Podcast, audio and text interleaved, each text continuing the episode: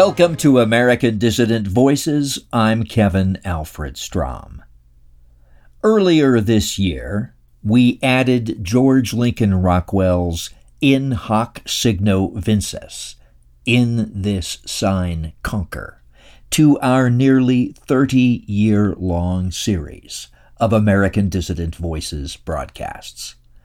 Today, we add powerful excerpts from several of Rockwell's works, as introduced and presented in the case of the first excerpt by Professor Robert S. Griffin in his masterful biography of National Alliance founder William Pierce, The Fame of a Dead Man's Deeds. Rockwell was a great influence on the thinking of Dr. Pierce.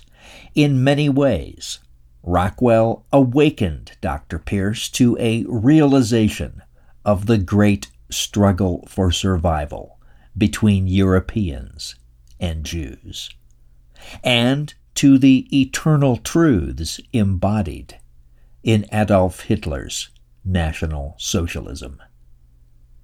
And it may also be said that William Pierce added significantly to Hitler's and Rockwell's legacy in his political and philosophical writings, especially his cosmotheist works.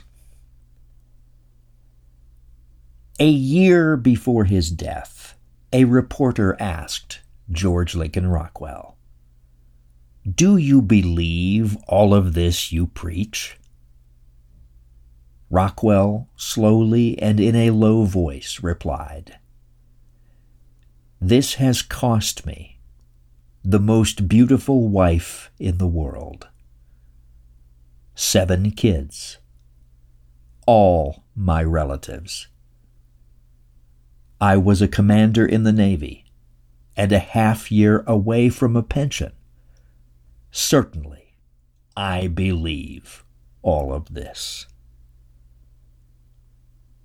Rockwell summarized much of his creed in what he called the Five Laws. The Five Laws biological integrity, territory, leadership, status, and motherhood. Biological integrity, said Rockwell, is the absolute, total, and uncompromising loyalty to one's own racial group, and absolute, uncompromising hatred for outsiders who intrude and threaten to mix their genes with those of the females of the group. According to this idea, nature creates breeds of animals including various species of human beings, and protects the biological purity of these breeds as a means of maintaining and improving them. Nature accomplishes these ends in humans through two powerful instincts love of one's own breed and hatred for outsiders. These two instincts are equally necessary. Love of one's own is incredibly powerful and good, but it can't and shouldn't stand alone. It needs to be complemented by a deadly hate of that which threatens what is loved. Indeed, hate has its place. The notion that love is good and hate is evil is just the party line of Jews, liberals, queers, halfwits, and cowards, wrote Rockwell. And then there is the law of territory. To illustrate this concept, Rockwell used the example of tiny tropical fish called swordtails, who will stake out a section of a tank and ferociously attack anything that intrudes into their space. Rockwell claimed that human beings are like these sword tails. It is in our nature to stake out territory for ourselves and our people. He said that in human affairs, this law takes the form of adherence to the concept of private property and to national identification and loyalty. The law of leadership, according to Rockwell, is leadership of the group being in the hands of the very best. In the animal kingdom, he asserts, even if it were possible, leaders would not be selected by democratic vote. Nature's method is combat, not the ballot, says Rockwell. Nature wouldn't employ a democratic vote because that is a chancy way of bringing the very best of the group to positions of leadership. Human affairs has demonstrated that in the long run, if not immediately, voting will inevitably result in something other than the best in leadership positions. Leaders chosen in democratic fashion are very likely to be the glibest and the slickest, but they are very unlikely to be the wisest and most capable. The law of status is similar to the law of leadership, except that it applies to all positions in the group and not just the leadership positions. The law of status says that for every individual, there is a natural slot in a hierarchical ordering of members of a group. All of the group members compete for their slot or niche in this hierarchy and then settle into it and are reasonably content with it. The result of this process, said Rockwell, is that things run peacefully for the group and in an orderly and efficient way. And then, lastly, there is the law of motherhood. Rockwell asserted that it is nature's way that females stay out of the affairs of males and that they specialize in producing and rearing the young and creating healthy families. To Rockwell's way of thinking, we violate these five laws at our extreme peril, and that there is one group in particular that is doing its best to persuade us to do just that the Jews. Rockwell tells us the Jews have spread the unspeakably destructive idea of universalism, one worldism, one mob of raceless, stateless, and atomized individuals as the supreme idea of mankind. Even the conservatives have been suckered into paying lip service to this same unnatural, fragmented, super individualistic, Jewish disease of society. We are told by the Jews that the law of biological integrity, love inside, hate outside, is quote unquote racism, the ultimate evil of all time.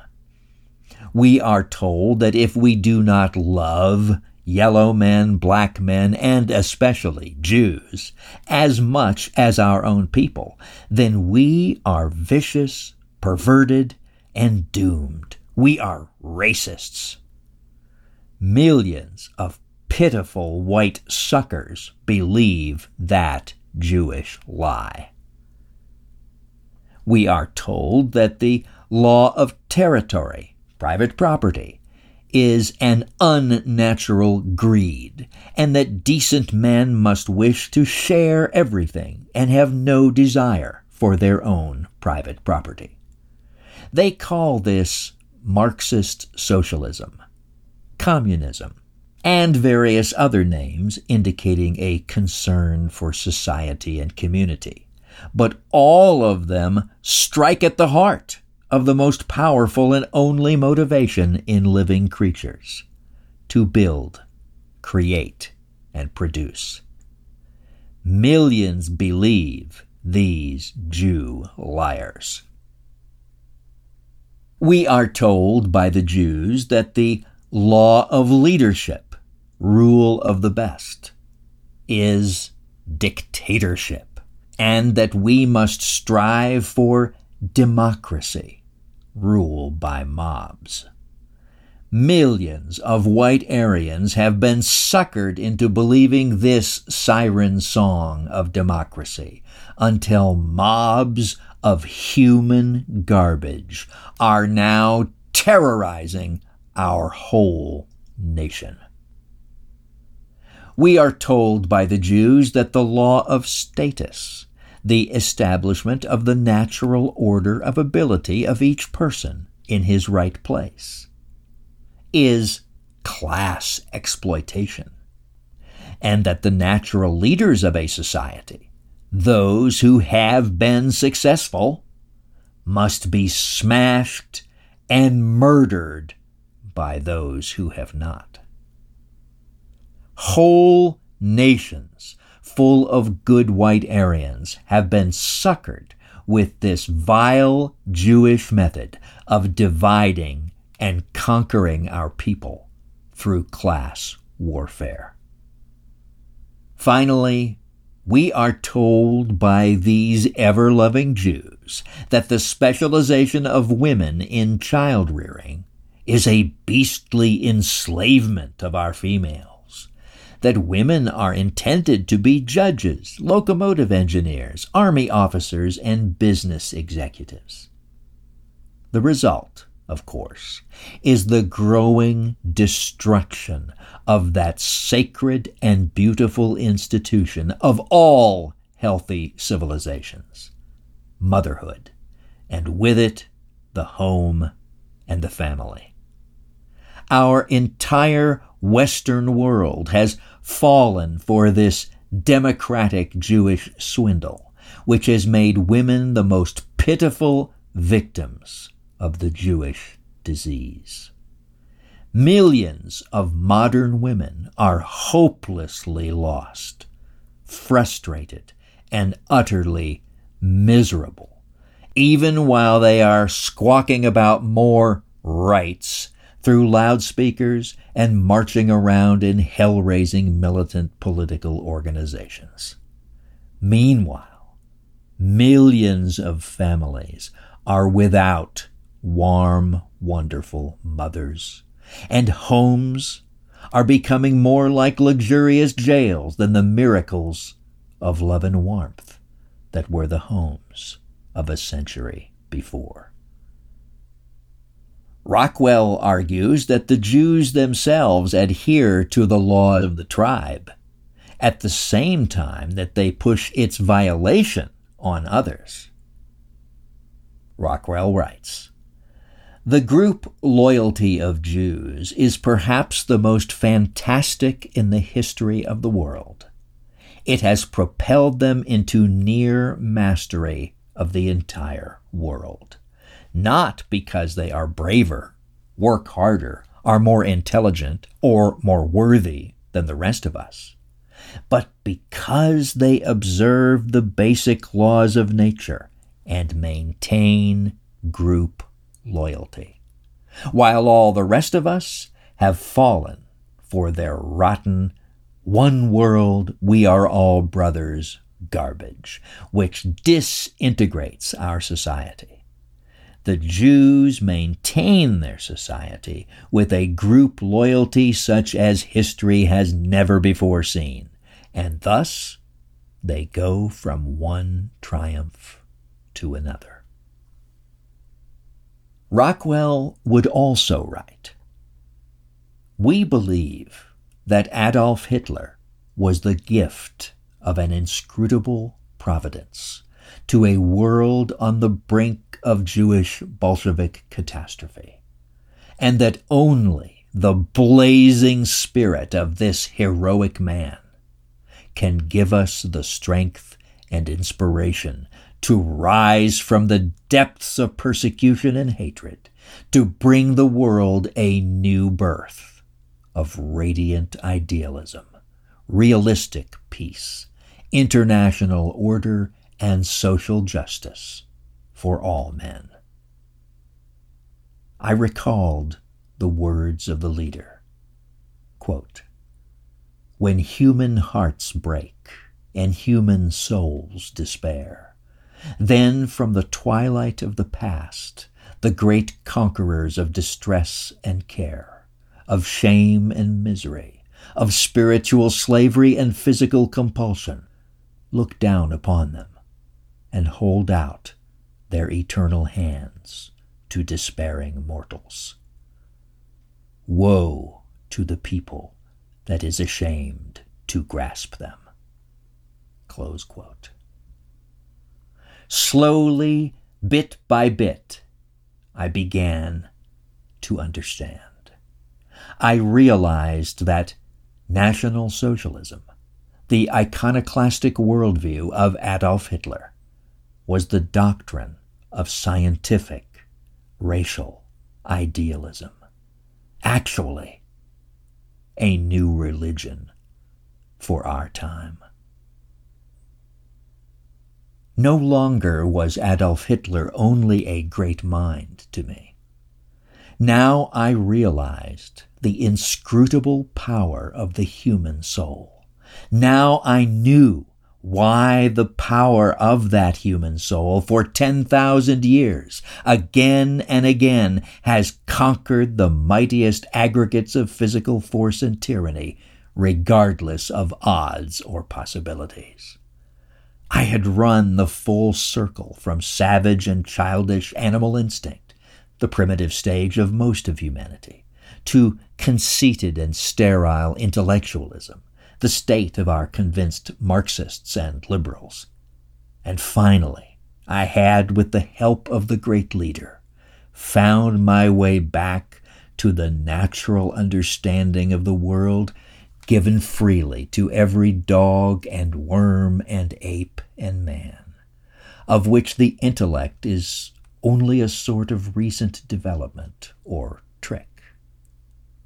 I had found my way to that unconscious understanding of eternal riddles which can only be called wisdom. The same perception of the essence of things which has, in different guises, formed the basis of the teachings of all great leaders in all times. As the emotional storm subsided within me, it left me filled with a holy sense of mission, which is the fundamental weapon and armor of a revolutionary leader.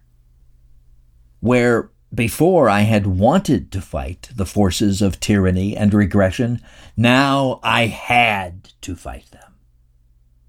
But even more, I felt within me the power to prevail, strength beyond my own strength the ability to do the right thing, even when I was personally overwhelmed by events. And that strength has not yet failed me. Nor will it fail. It is the power beyond the atom, the force called religious by the non intellectual, psychological self hypnosis by the brains of today, and the unknowable by those who have learned true wisdom. I knew with calm certainty exactly what to do. And I knew in a hard to explain sense what was ahead. It was something like looking at a road from the air after seeing only the curve ahead from the ground. The world was obviously building up to an unheard of, unprecedented clash between the dark forces of massed ignorance, greed, envy, hate, and stupidity, mustered and led by the scheming Jew, and the perishing forces of nature's elite, the white man. The Jew, with his Marxist democratic idea of the supremacy of mere numbers, threatened to overwhelm the white men of the world, regardless of boundaries or political affiliations, by the sheer mass of the teeming colored and inferior masses, which outnumbered the white builders of civilization by more than seven to one. Adolf Hitler had shown the way to survival. It would be my task on this earth to carry his ideas and his laboratory example to total worldwide victory. I knew that I would not live to see the victory which I would make possible, but I would not die before I had made that victory certain.